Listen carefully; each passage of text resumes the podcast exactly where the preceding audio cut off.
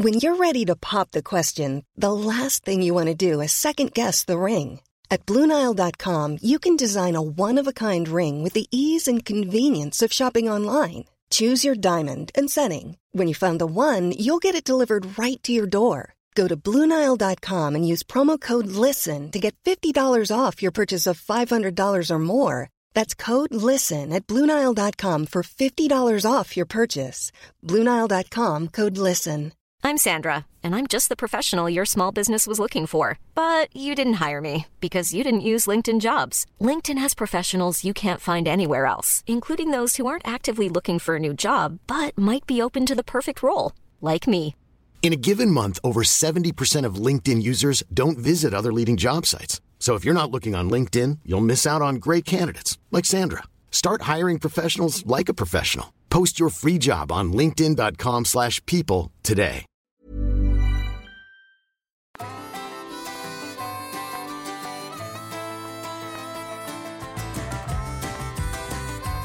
Hej och välkommen till Toppenjakts podd med mig Lars och Lill-Ove. Hej Lill-Ove! Ja men tjena tjena! Står det till? Det är jättebra. Jag sitter i en soffa i våran husvagn i Ammarnäsfjällen och jag har bett hela familjen vara tyst. Just nu sitter min fru här och asgarvar och håller för munnen.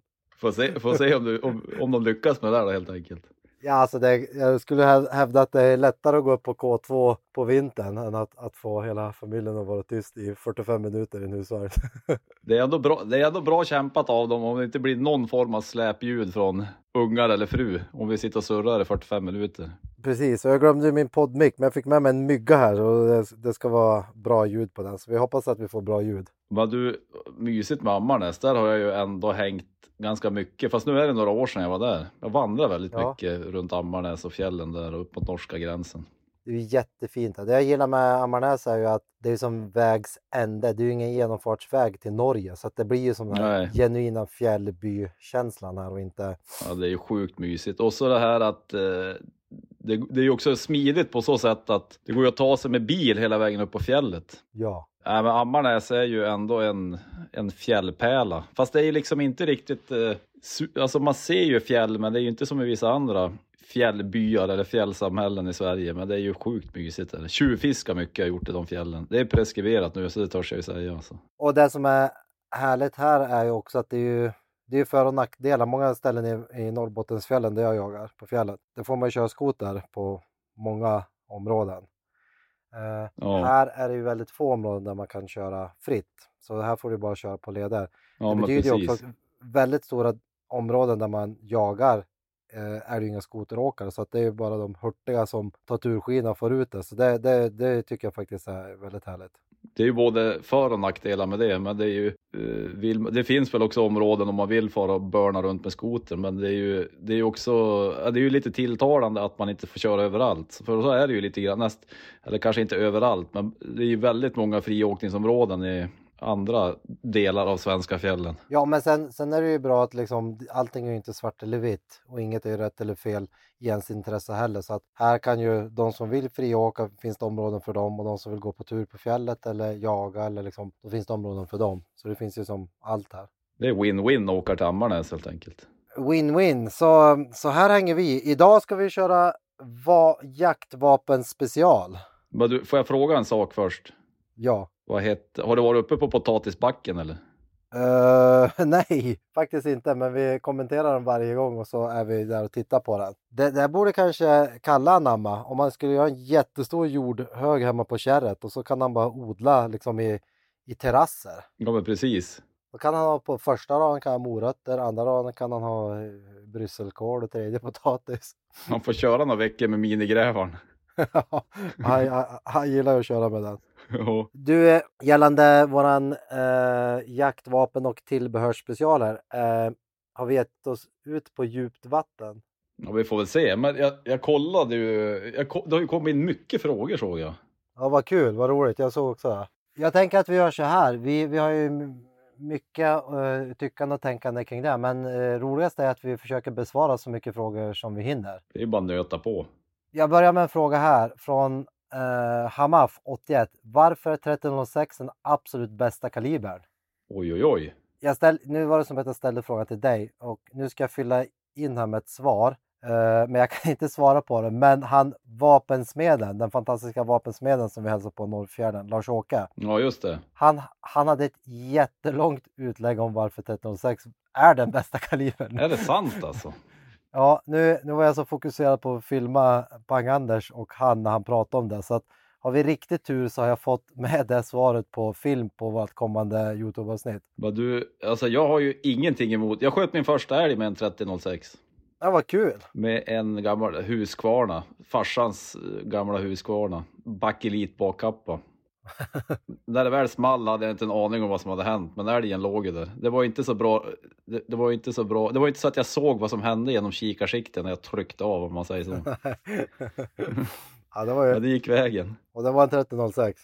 Det var en 3006. Ja, men jag tror vi får besvara den frågan med att säga att vi får återkomma med kanske ett svar i Youtube-filmen från han som faktiskt vet någonting väldigt mycket om kali kalibrar och vapen. Men jag kan ju säga, alltså jag gillar ju, jag har ju inte haft någon 1306 på senare år, men jag tycker att det är en potent kaliber. Det är ju eh, typ samma kulor som en 308, eh, lik, eh, sam, liknande kulvikter, men, eh, ja, men ändå en hyfsat flackskjutande, potent klass 1-kaliber. Mm. Men som ändå inte är inte för mycket rekyl. Alltså det är ju ingen, jag har ju haft en 9362, den small ju som fan, men det räcker ju, min, det räcker ju minst lika bra med en 3006 som egentligen har bättre ballistiska egenskaper än exempelvis en 9362. Och lite snabbare utgångshastighet, mer flackskjutande än en 308. Så jag vet inte om det är bästa jaktkalibern, men den är ju den är ju bra, det är ju inget snack om det. Det jag vill minnas var att den, att den har blivit nedskriven ganska mycket i, i jaktpressen på sista åren, vilket kanske också är lite felaktigt eh, för att gynna mer modernare kalibrar, men, men jag tror inte att riktigt fallet är så. Men det kan ju alla, det kan vi ju 3006 vad det står för. Ja, shoot. 30, det är ju 0,30 tum diametern på kulan. Mm. Och 06, det är ju att den jag vet inte om den uppfanns eller kom ut, började tillverkas 1906. Det är därför den heter 06. Ah. Och det är ju lite skumt med kalibrar. de kan ju både vara i tum och millimeter och den här var både tum och eh, årsmodell. Det kan ju vara lite förvirrande innan man har lärt sig det där. Mm. Ibland är det europeiska millimeter och ibland är det eh, amerikanska tum och det finns ju lite allt möjligt. Och ibland har de något konstigt namn efteråt. Det kan vara någon, något företag som har kommit på den eller någon någon person som har kommit på en kaliber. Det var därför de uppfann Wikipedia. Ja men där, det är väl superbra det. Så man kan införskaffa denna kunskap och försöka Googla komma... på bara. I denna djungel av kalibrar. Jo, jo. Vi får säga till Hammar 81 att, att hoppas att du fått hyfsat svar och så får vi återkomma med ett utförligare svar i, i ett Youtube-avsnitt. Det blir väl svinbra. Att det var ett proffs som uttala sig där, det blir perfekt. Ja, det låter jättebra. Då har vi galten här. Det här är ju en, en fråga som både du och jag trivs med. Uh, han undrar optik plus inskjutning och långa jaktskott. Hur lägger du ni upp planen för ett längre skott? 200 plus och utåt? Då var alltså frågan inskjutning och, och optik och så sen vid själva skottet också.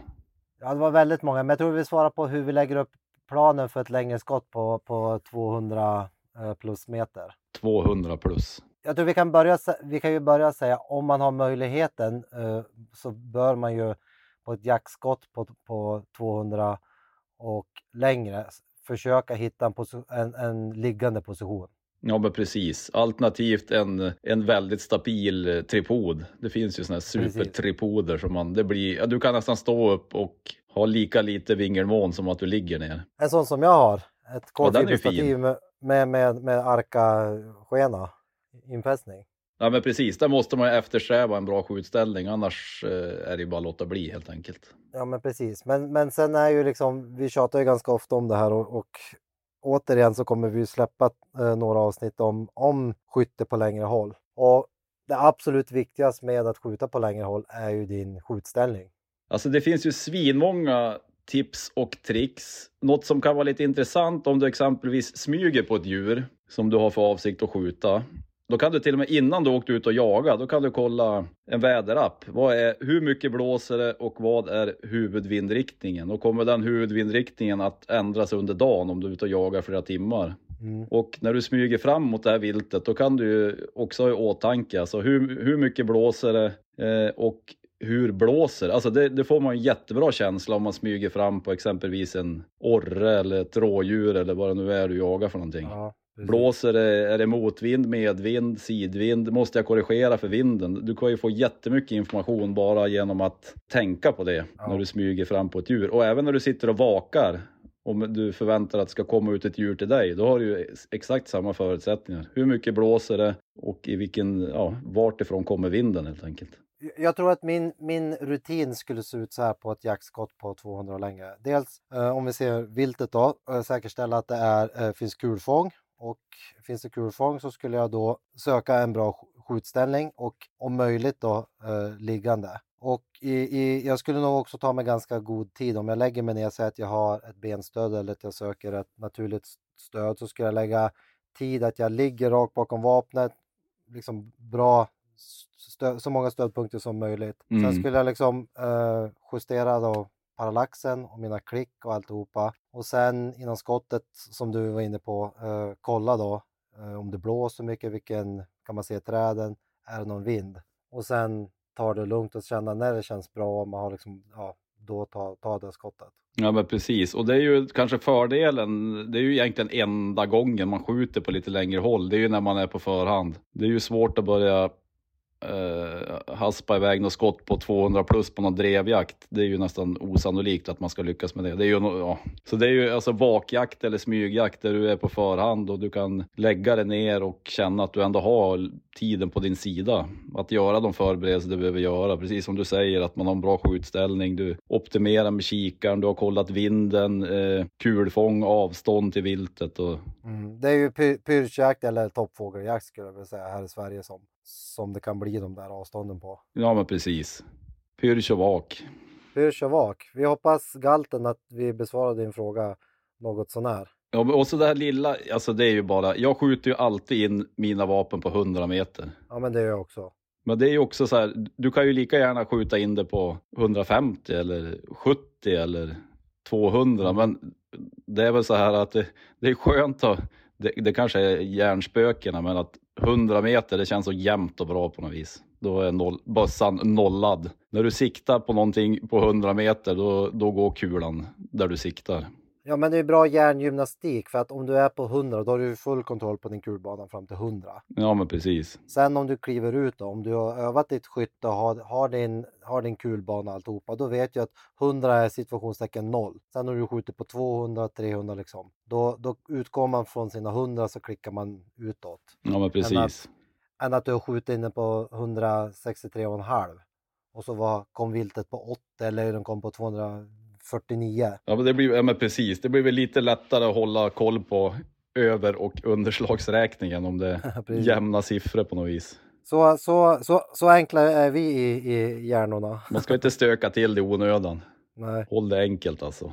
Vi går vidare. Nu ska jag summera här. Vi har fått väldigt många frågor om 6,5 Creedmoor. Om den, är, om den är värd och om det är den bästa kalibern för långhållsskytte. Mm. Eh, vi ska se här vad vi mer har om Eh, sälj in 600 Creedmore mer, bla bla bla. Så att det är väldigt många som, som, som tycker och undrar över 600 Creedmore om den är, om den är så bra som den är. Du, du har ju en sån rackare. Jag har ju en sån rackare och jag trivs jättebra med den. Men nu ska ni få höra mitt helt ärliga svar. Jag trivs jättebra med den kalibern. Jag har alltid skjutit 655. Men om man jämför 655 mot en 600 Creedmore. Enda skillnaden i situationstecken är ju att du kan, du har en kortare hylsa, så du kan få ett, en kort låda, du kan få ett rymma till 10 mag om du nu vill skjuta PRS eller något sånt där. Kanske ett lite kortare totalsystem. Mm. Men, men rent ballistik och skyttemässigt så är det ju ingen skillnad. Den största skillnaden är ju att 6,5 Creedmoor ammunitionen som köpes är ju svindyr. Ja, det, ja, den är ju dyrare än 6,555. Det är ju liksom inget snack. Så, så beroende på budget var man nyfiken, om jag skulle rekommendera någon att, att ha en, en kaliber som är en, en 6,5 kaliber och, och, och börja med så skulle jag absolut rekommendera 6,5-55. Det blir lite billigare för plånboken. Det blir väldigt mycket billigare och det är ju inte att det är ju inte att med ett Creedmoor att du märker någon skillnad. Bara, jäklar vad den var flackskjutande eller oj vad lite rekyl. Utan Nej, nej. de är ju nästan identiska. Men det är ju, alltså att, det kan, alltså att 6,5 är ju en sjukt populär eh, långhållsskjutarkula. Och det är ju ganska tydligt att eh, det är ju få som väljer att gå upp i kulvikt eh, eller kuldiameter. Det är ju, alltså de allra, jättemånga har ju antingen någon 6 XC, alltså en 6 mm kula, eller en 6,5 55, 6,5 Creedmoor. De är ju jättepopulära de där och skjuter ju eh, jättefint, alltså bra precision. Mm. För det du, det du tappar om du går upp, eh, alltså om du ska ha någon 300 Winchester Magnum, alltså du, du, det blir mer krut i hylsorna för att skicka iväg en tyngre kula i samma utgångshastighet. Så att det du tappar det är ju rekylupptagning. Du får en hårdare rekyl när du går upp i kulvikt och kuldiameter och vill ha samma utgångshastighet som du har exempelvis på en 6,55 och då blir det ju mindre behagligt att skjuta med vapnet och det kan vara en, en orsak till att eh, man inte skjuter lika bra med grövre kalibrar helt enkelt. Det där kommer du ihåg från fysiken va? Ballistik och fart och acceleration och kraft och massa. Ja, men precis. Nej, men det är ju inte, det är ju inte svinkul att ligga och hamra mycket med en eh, lite grövre kaliber. Nej, det är ju inte. Till slut så blir man ju skötträdd och börjar fundera på om man verkligen ska skjuta någon mer här dagen. Och det vill vi undvika. Vi går vidare. Vår vän, vän Björn undrar, jäkligt rolig fråga. Hur skjuter man rakt fram? Det var ju en underbar fråga. Eller hur? Och, och, och Björn, vi måste passa på att tacka för det fina eh, viltköttet vi fick och den rökta osten sist jag träffade honom på väg till Ja, det är från han alltså. Vad heter han på Ja. Instagram? BT Hunting. Ja, det var ju svingott. Det åt vi på toppfågeljakten. Svinhärlig tornedaling som har för, förvirrat sig ner till Västerbotten tror jag. Åh herregud. Ja, eh, men för att svara på frågan hur skjuter man rakt fram? Jag tror att den enkla, det enkla svaret på det är att man måste skjuta, man måste ha skjutit tillräckligt mycket, inte rakt fram, för, för att veta vad som är rakt fram. Ja, men lite så. Vi, vi kan summera som att, att, att eh, ja, för, för att veta vad som är rätt så måste man veta vad som är fel. Ja, men precis. Ja, det var väl ett bra svar. Sen har vi ju väldigt många benstödsfrågor. Eh, frågor. eh, dels vilken längd som är bra till benstöd, både liggande och sittande och vilket som är det mest prisvärda benstödet och eh, många frågar om snabbfästen till Picatinny och sånt där. Mm, mm. Så vi kan ju, vi kan väl rent allmänt surra lite om eh, benstöd. Jag gillar ju, alltså de originalet, det är ju, eh, alltså jag tänker på den modellen och utformningen av benstöd som jag gillar. Dels för enkelheten, men även möjlighet till justering och till viss del vikt. Det är ju Harris. Mm, tänkte jag säga det. De här klassiska fjäderbelastade, med, antingen med eh, justering med klick, alltså fasta justeringar, vilket jag rekommenderar. Eh, eller finns det också de som är, alltså du kan justera millimetervis om du vill det, men då måste du sätta fast den där jädra skruven varenda gång du justerar dem. Nå, jag har provat igenom ganska många benstöd nu och några kriterier som jag ändå tycker är viktiga. Dels tycker jag att, liksom att det blir smidigt på, på vapnet när du bär runt, att den går att Ja. fälla benen fram och att det inte liksom för mycket tingeltangel som fastnar. Sen tycker jag att själva tilten runt sin egen axel är ganska viktig, att den inte är för lätt och inte för trög. Att du kan både Men att den vrida är lite, gärna justerbar också. Ja, det tycker jag. Eh, lite beroende på, jag, jag skjuter ju ibland när det är lite isigt eller inte jättebra fäste så många går det att välja till lite vassare fötter. Just Det det. kan jag uppleva är ganska trevligt ibland. Och det är ju egentligen ingen nackdel även när det är barmark. Alltså du, det blir lite, du får lite bättre fäste och friktion egentligen. Sen, sen vet jag inte, jag har provat någon sån halvdyra. Jag tycker, det känns som en trend att de har blivit så himla dyra benstöd. De kostar ju de här som många långhållsskyttar skjuter kostar ju typ 6 500 för ett benstöd. Ja, men det var ju också en tanke jag hade. De här Harris är ju inte de billigaste heller, men de är ju bra mycket billigare än många andra. Det finns ju de här Atlas Bipod. Ja, Ja. jag kör ju Atlas nu. du gör det. Jag hade ju någon tidig modell av dem där förut och de kom jag inte riktigt överens med. De var rätt dyra, men eh, alltså, jag tyckte att de var lite för glappa Ja, på något vis. Jag hade ett par, eh, jag tror de heter RPS. Jag är inte nöjd. Kanske fel på mig. Jag var inte nöjd med dem. Dels var den halvtung. De här teleskopen frös ju alltid så de fastnar ju alltid i något läge. Den här skruven, det var som ett känt fel att det var som för grov. Den var liksom av eller på och tvärnöp den eller så liksom gängade ut så var allting för glappt. Då blir man ju less.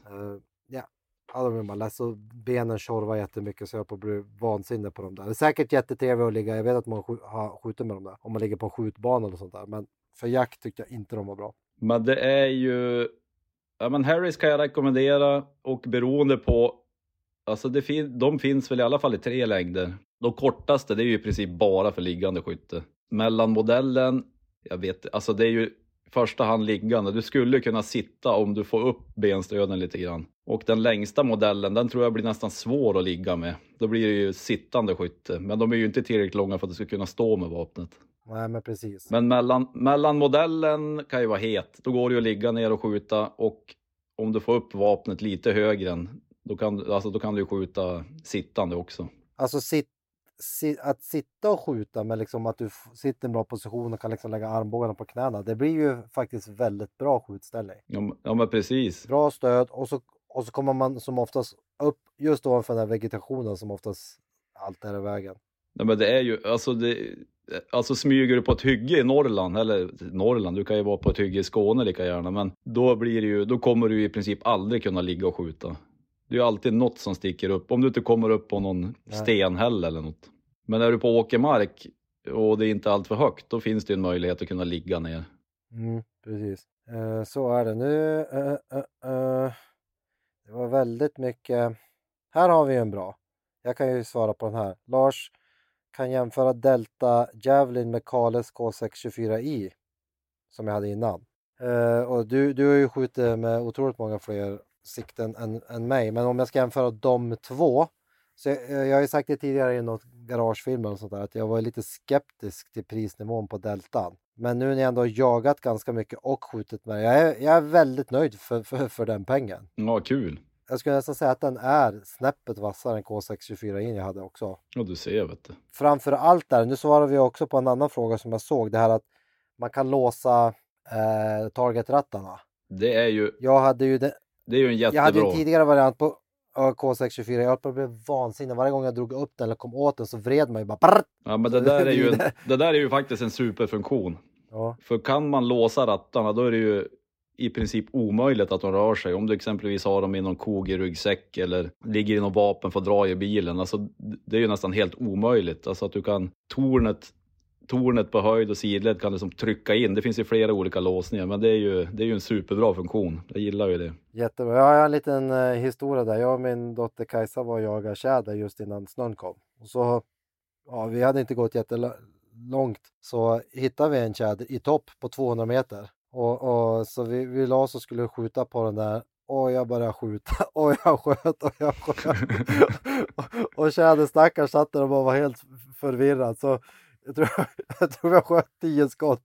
Och jag provade med oh. en, en och en tre. Till slut så ställde jag mig upp. Men flyg hem med det nu. Jag har slut ammunition och du, du är så värd att flyga härifrån. Sen, ja, du. sen visade det sig att, att, att jag hade kommit åt då, så, jag har gjort det flera gånger, sidoratten på, på K624 in. Så den var ju vridet då typ 360 grader. Åh oh, fy fasen. Så att, eh, och jag fattade ju inte var. Jag räknade ut något när jag sköt typ en och en halv meter bredvid den där hela tiden. Så det var... Han kände sig duktigt trygg den där tjädern. Det var inte ens nära tänkte han. Can touch this. ja. Men, du, ja, men det där är ju en svinhärlig funktion. Men det var ju det är kul att du är nöjd med den där deltan. För det känns ju som den är ju ändå, alltså den är ju prisvärd. För jag har ju eh, skjutit lite med Kalle, din och Kalles, det är väl samma kikare va? Eller likadana. Ja. Och den är ju, ja men den känns ju jättefin. Det, det är bra torn på den, optiken är full, full gott för liksom det vi håller på med. Jag tycker justermöjligheten är bra. Flipplocken är ju fantastiska.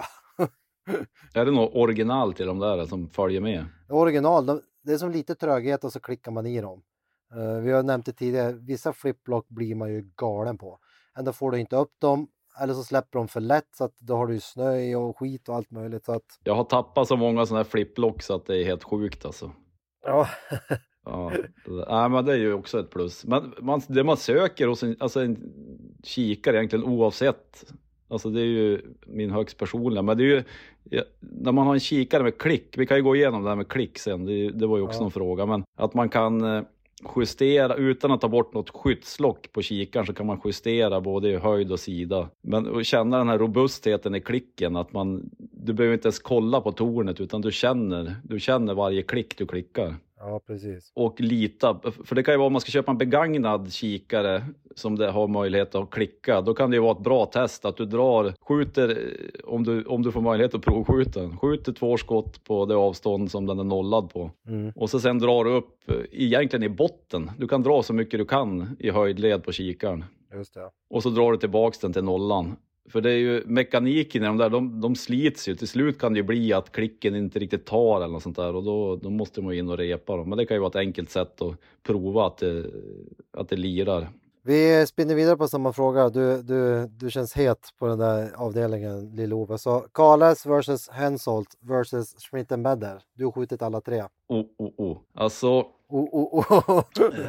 nu är det nyanser. men jag, ja men jag, eh, Smith, Band, alltså den där PM2an, Mm, den är ju, alltså det är ju svinmånga långhållsskyttar som använder sig av den. ja. och som, som är svinnöjda. Men jag, jag har ju en Hensoldt och jag skjuter Hensoldt i, ja men jag gillar ju den som fasen alltså, den robustheten. Eh, det enda som är nackdelen med den, det är väl egentligen belysningen. Jag tycker att den kan gå på, det är ofta, eller ofta, det, det händer li, för ofta att batteriet är slut i belysningen på korset.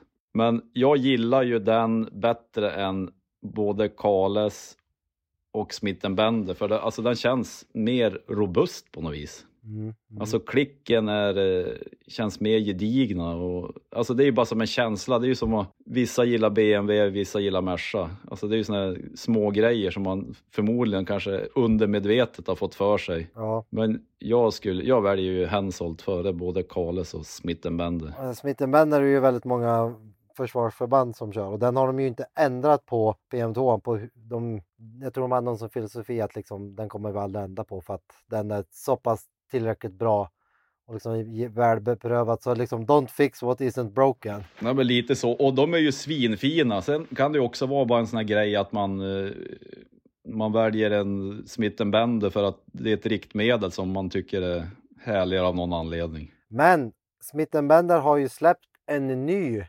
P- heter den PM2 den också fast någon, med någon bete- beteckning? Alltså, är det någon ny rackare? Ja, de har släppt den. Det var inte jättelänge sedan. Men du, det skickade ju du till mig att de hade gjort. Ja, visst, eller hur? Så vi får väl fråga lyssnarna, är du en sån som har skjutit den så måste vi få höra om det.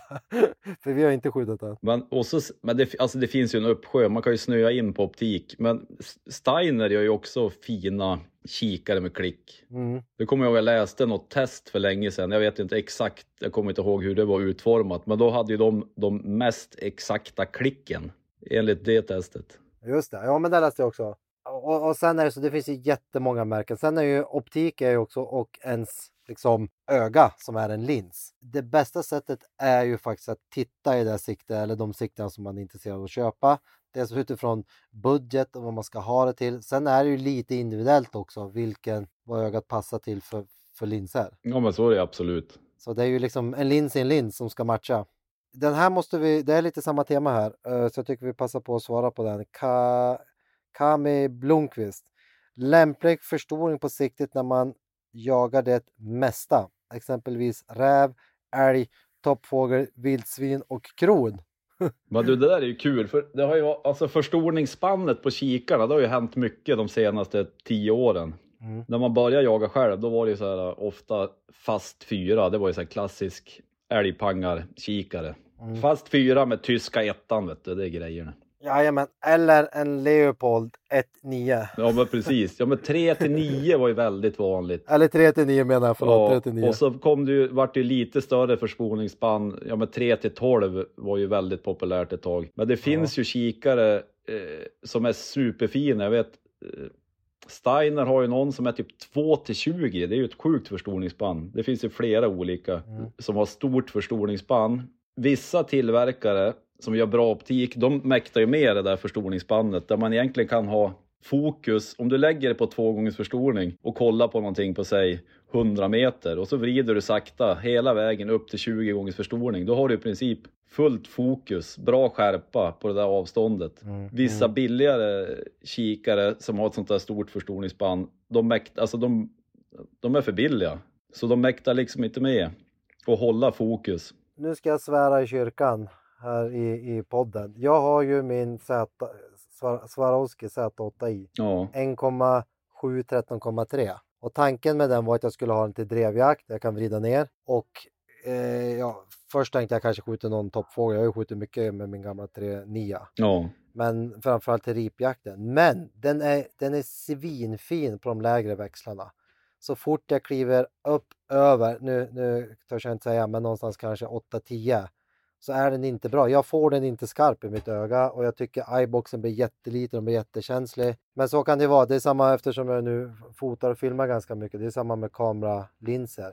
Det är jättesvårt att liksom få dem i de yttersta ja, förstoringsväxlarna. Nej men precis. Det, det, är ju en nackdel med jättestort förstoringsband. Alltså när du, när du smackar på full förstoring och när vi pratar iBox, det är ju alltså hur vad ska man säga, hur förlåtande kikaren är eh, i förhållande till vart du håller ögat framför kikaren. Precis. På två gångers förstoring, då kanske du kan sväva med ögat lite upp och ner och i sida och du ser liksom mm. egentligen hela, hela siktesbilden. Men när du drar på 20 gångers förstoring, då blir ju kikaren mycket mer oförlåtande i förhållande till vart du håller ögat. Då kanske du måste hålla ögat exakt rakt bakom kikaren för att se hela siktesbilden. Det är som att titta i en vägtrumma eller titta i ett sugrör med sitt öga. Ja, men det var väl en bra förklaring. Och det där problemet, det har alla tillverkare.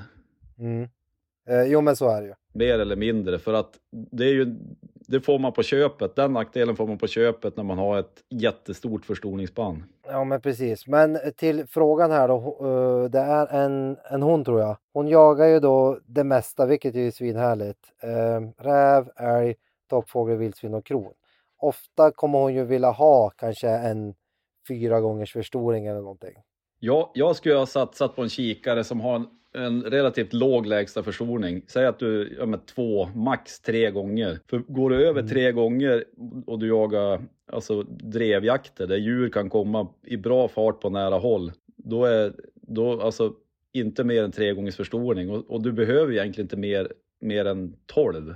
Nej men precis. Även om du är ute och smyger så klarar du hur bra som helst med 12 gångers förstoring och då, då får du i regel en, en billigare kikare. Du får inte samma problem med det här iBox att du måste vara, ögat måste vara exakt bakom kikaren. Mm. 2 till 10, 3 till 12, någonstans där skulle jag lagt pengarna.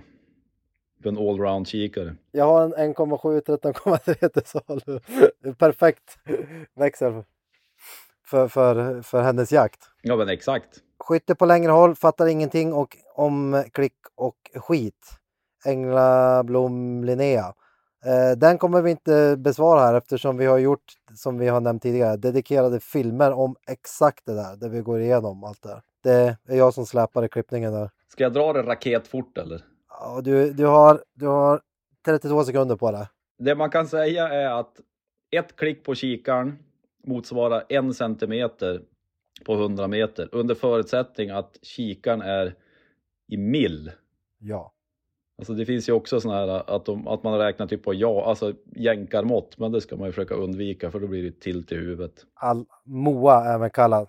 En mil är 10 centimeter på 100 meter och 0,1 mil är alltså 1 centimeter på 100 meter, vilket motsvarar ett klick på kikaren. Går upp på 500 meter så är det ju 1 mil 50 centimeter och 0,1 mil 5 centimeter vilket motsvarar ett klick på 500 meter.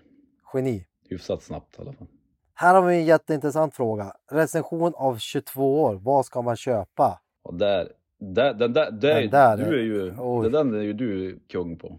Det där kanske vi måste göra ett avsnitt om. Varför inte? Det jag upplever med 22 år är ju att det kan ju skilja så fruktansvärt mycket i liksom hela upplevelsen av en 22 Vissa är svintröga i avtryckaren och de flesta 22 kan ju också vara lite så här halvrappliga.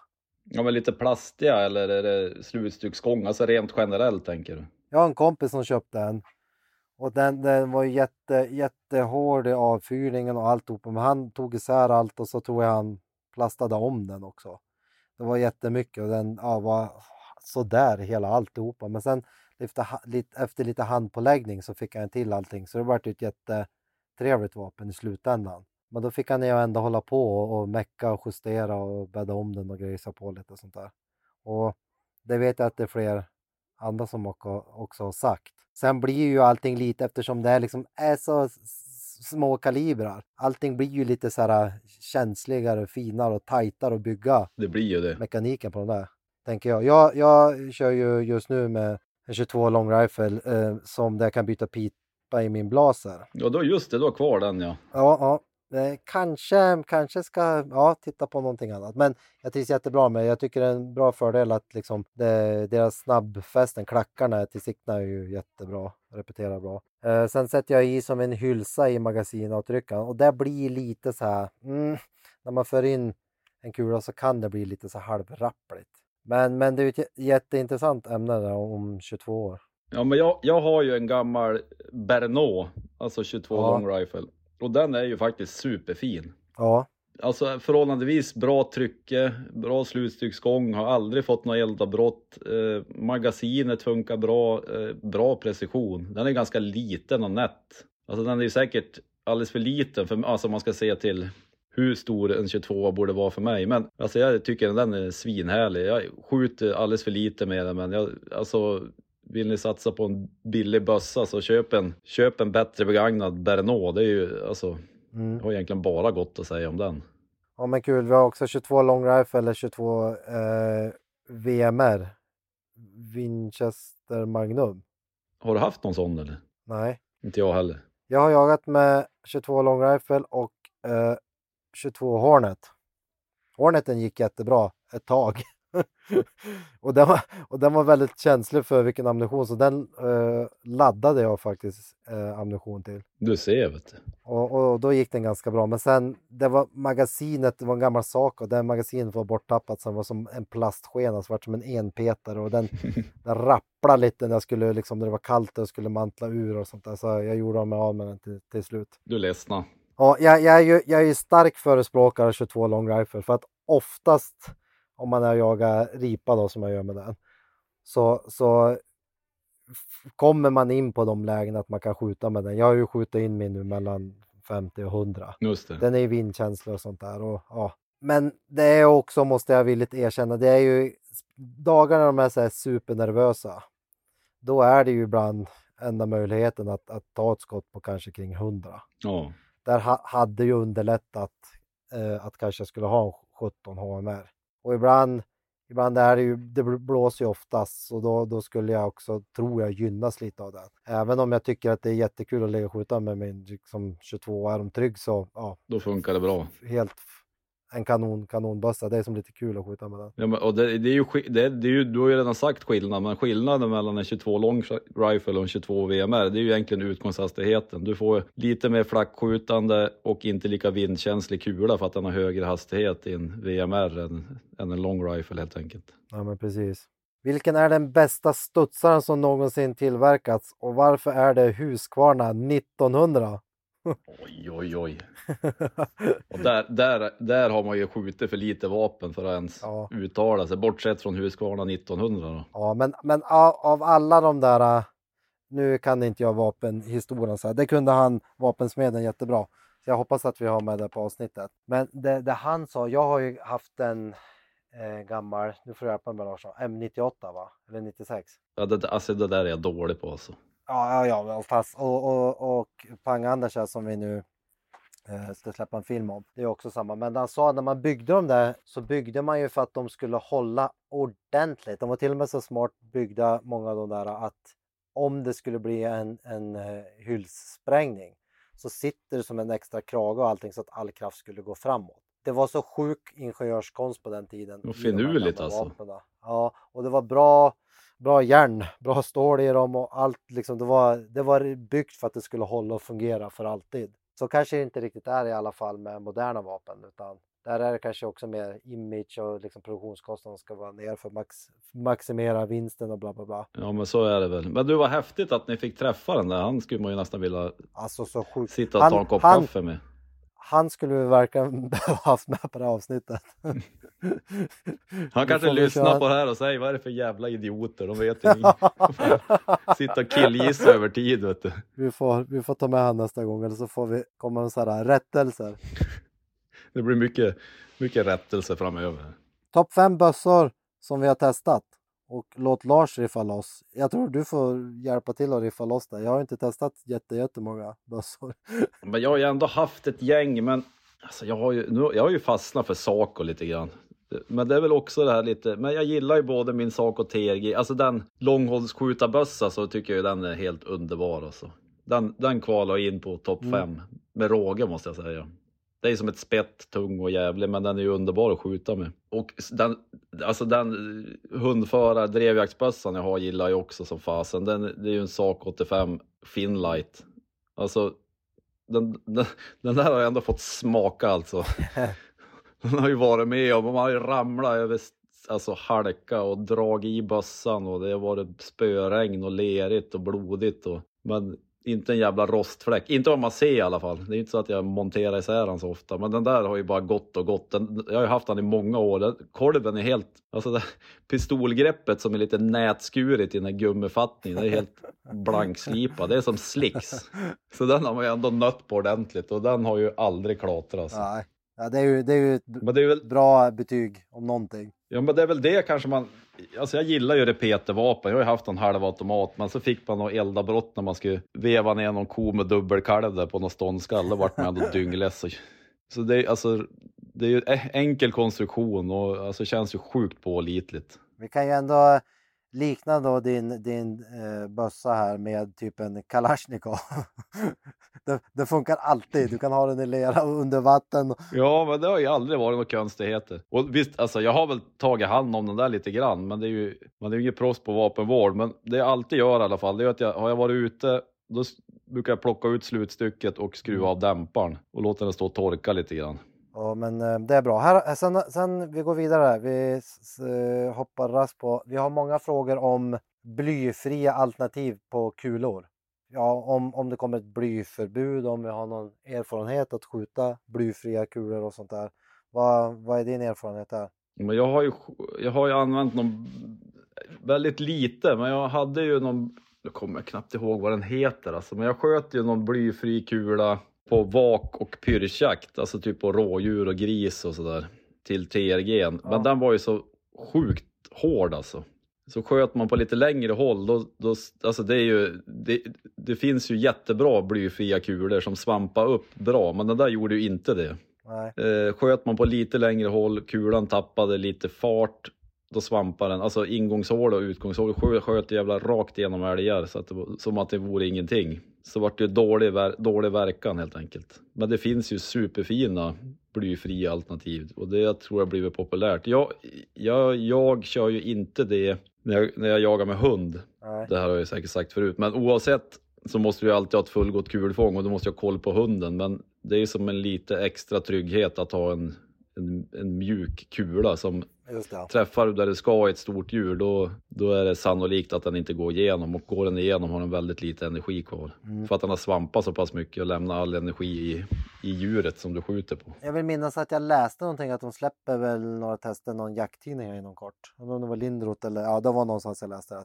Så det, jag, jag gissar att det kom, vi kommer att se mer och mer tester och trender om det här att uh, blyfria. Det kanske är framtiden, och, men det är väl också att tillverkarna blir väl bara dukt, alltså bättre och bättre, Ja, men det- duktigare och duktigare på att göra de där blyfria kulorna. Eh, här har vi en snabb fråga. Är det värt att ladda egen ammunition?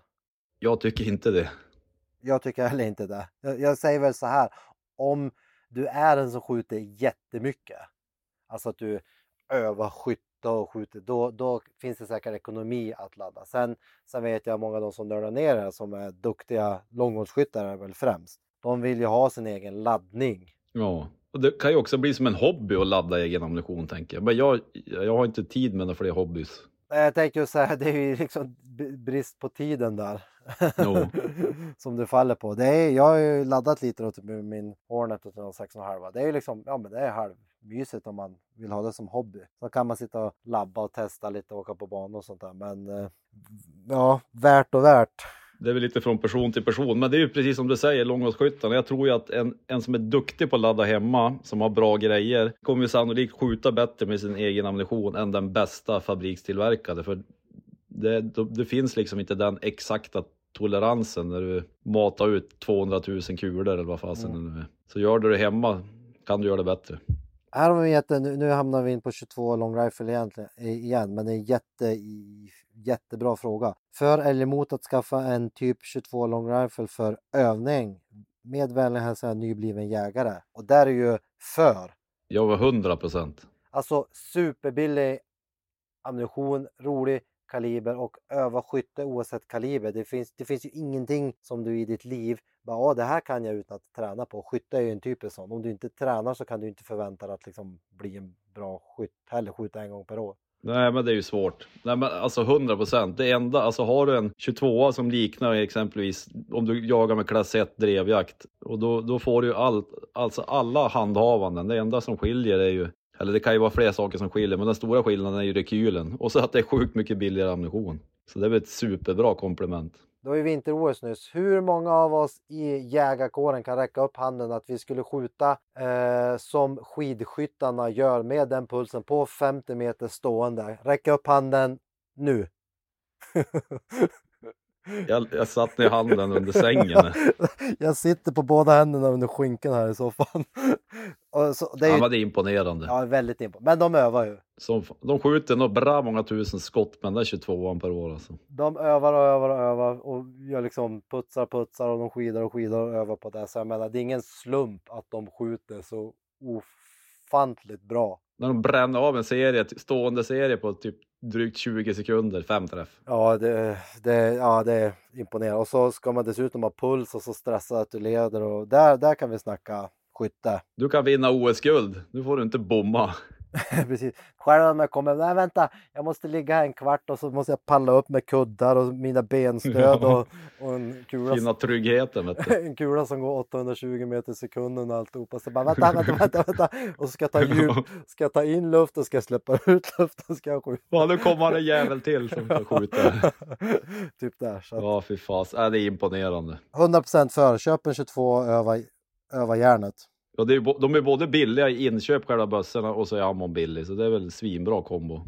Du, jag är helt torr i munnen. Vi har pratat så mycket om, om jakt, vapen och tillbehör nu. Ja, herregud alltså, nu får vi ge oss. Nu får vi ge oss. Vi, vi, alla, jättekul att alla ni som skriver in så många frågor. Vi har ju tyvärr inte hunnit besvara alla era frågor här så vi får... Ja men det är ju det känns ju som en het potatis. Det är ju många som är, verkar tycka att det är kul och intressant, så det är ju roligt. Det är ju jättekul. Det är ju superroligt. Så där fortsätter vi med. Och som sagt var, update. Vi kommer att släppa eh, några avsnitt om, om skytte på längre håll och så kommer vi träffa den här fantastiska vapensmeden Lars-Åke. Det kommer vi också lägga på Youtube, så ni som inte som inte prenumererar på kanalen, in och prenumerera så plingar det till när, när vi släpper de avsnitten. Man vill ju inte missa Lars-Åke alltså, det ska sitta bänkad. Det vill ni verkligen inte missa. Det må man ju säga.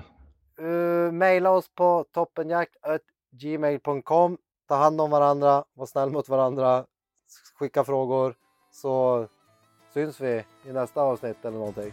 Fortsätt njuta uppe i Ammarnäs nu Lars så hörs vi. Det ska jag göra. Vi, vi hörs Lill-Ove. Puss och kram! Hej då, hej då! Hej, hej, hej, hej!